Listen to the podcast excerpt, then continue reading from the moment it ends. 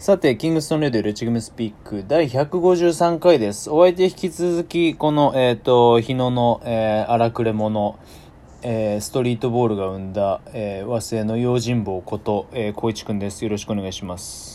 そんなにあります？いや、要素、要素ゼロの紹介しようかなと思ってさ。紹介ですらないんだけど、そうなると。穏やかな人ですよ、僕は。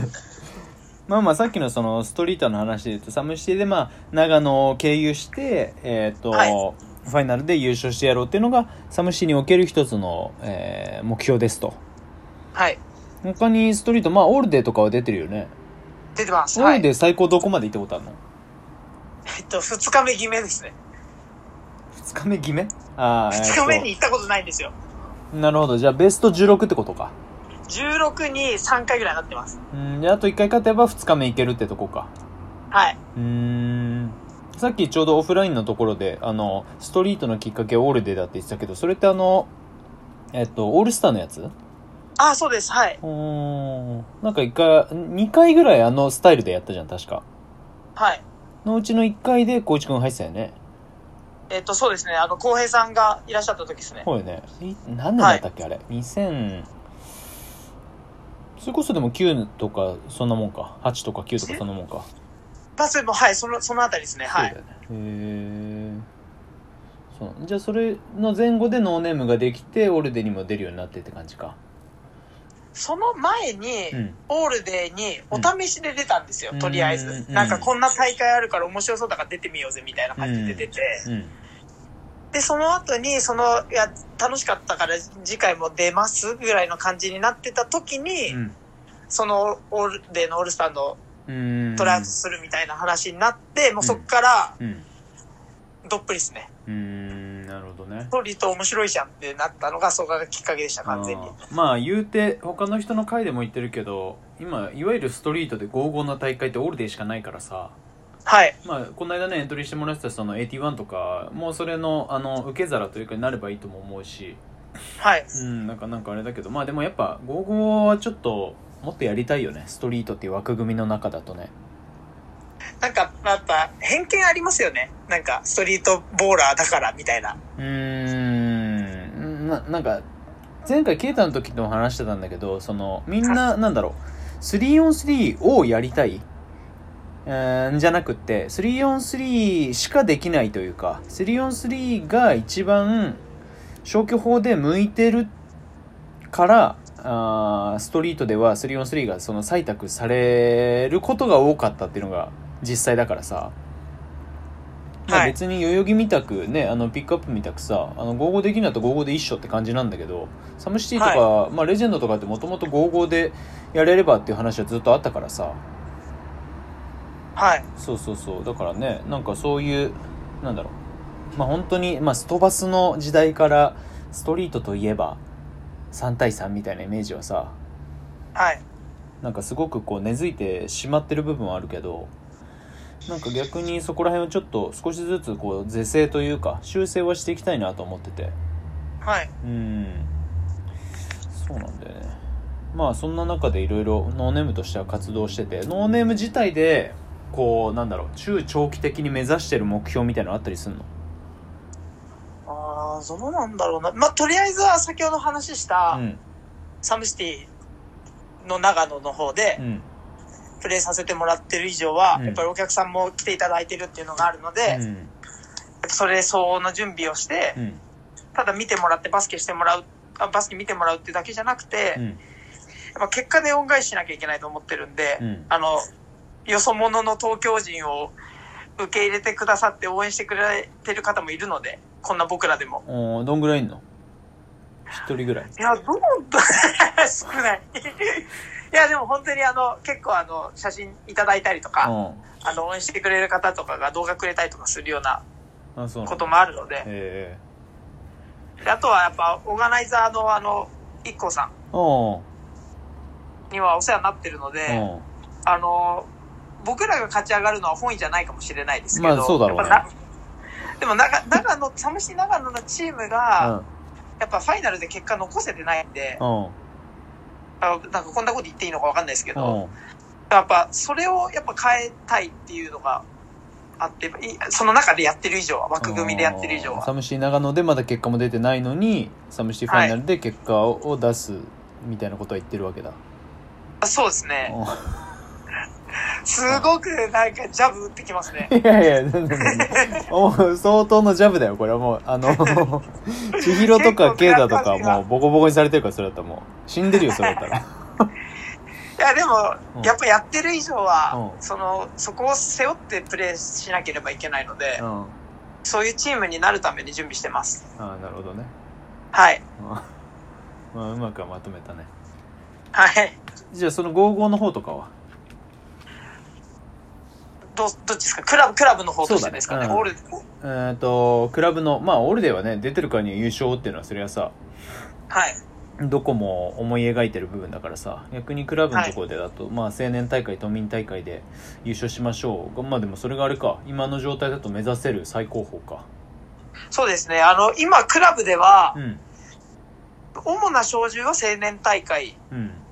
で、青年はあの全国まで繋がってるので、そうだねそこで全国目指してみませんっていうところが、うーん。あの、うち男女あるんで、あそうなんだ。はい。男女ともうんクラブチームはそれが目標で今一応やってます。うーん。なるほどね。青年大会ってあれだよね。確かプロ経験者とか入れないやつだよね。入れないです。そうだよね。なんかその、はい。全国大会とか高校大学で出てる人たちも入れないんだよねなんかその何何年以内に全国大会に出た人はダメみたいな、はい、ルールがあります。あるよね。そうそうそうそう。そうなんだよな。うーん。面白いね。なんかまあ知らないだけでいろんな大会あったりするからさ。はい。うん。なんかそういうなんかいろんなところに参加してる人たちがいろんな形で自分たちはここら辺でやってます。自分たちはここら辺でやってますっていうのがもっともっとこう分かりやすくなればさじゃあ例えばあーストリートのチームはガガリガリに別のチームでやってるけど午後のクラブはじゃあノーネームでやらせてくださいっていう人が増えてくるかもしれないしさまあ、まあ、そうですね。そうなってくるとありがたいですけど。そうそうそうそういう部分もなんだろう自分たちの打ち出し方というかまあこれ別にあのーバスケに限った話じゃないけどさ結構こうスポーツ周りってそのなんだろう自分たちが正しいというかえーと各あるべしと思ったことをやっていればその周りが評価してくれたりサポートしてくれたりとかさその、はい自分たちの思い描く理想の線路に乗っかっていけるに違いないみたいな幻想というか、まあ、もちろんそういった部分が少なからず現実になってる部分もなくはないんだけども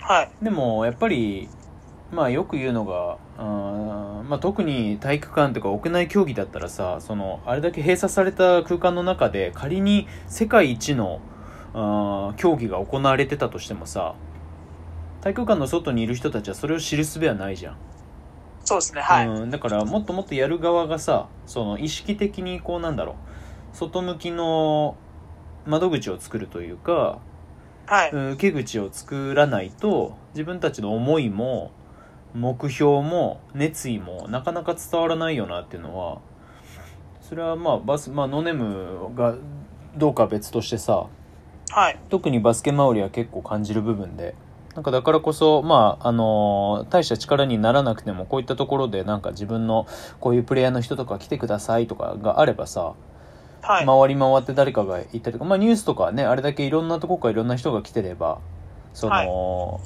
会う人間会わない人間が出てきて会う人間とどっかで一緒にやろうっていうあの巡り合わせがさ生まれる可能性はあるから。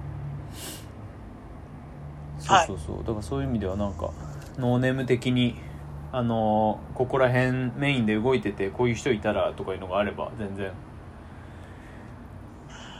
あーうちは、うん。あの、来るものを拒まず、うん。去るものちょっと追うぐらいです。なるほどね。はい。ただ、その、絶対条件が、うやっぱ練習に来てくれること。んうん。でやっぱり、その、クラブもそうですけど、うん。やっぱ5人制って、いくらこう、個のスキルを上げたとしても、うん。最終的には周りとの連動性って求められると思うので、うん。うん。そこはやっぱ練習をしてないと、まあ、あうんの呼吸じゃないですけど、みんながこう、セオリード、うち、ごめんなさい、話前後したんですけど、うん。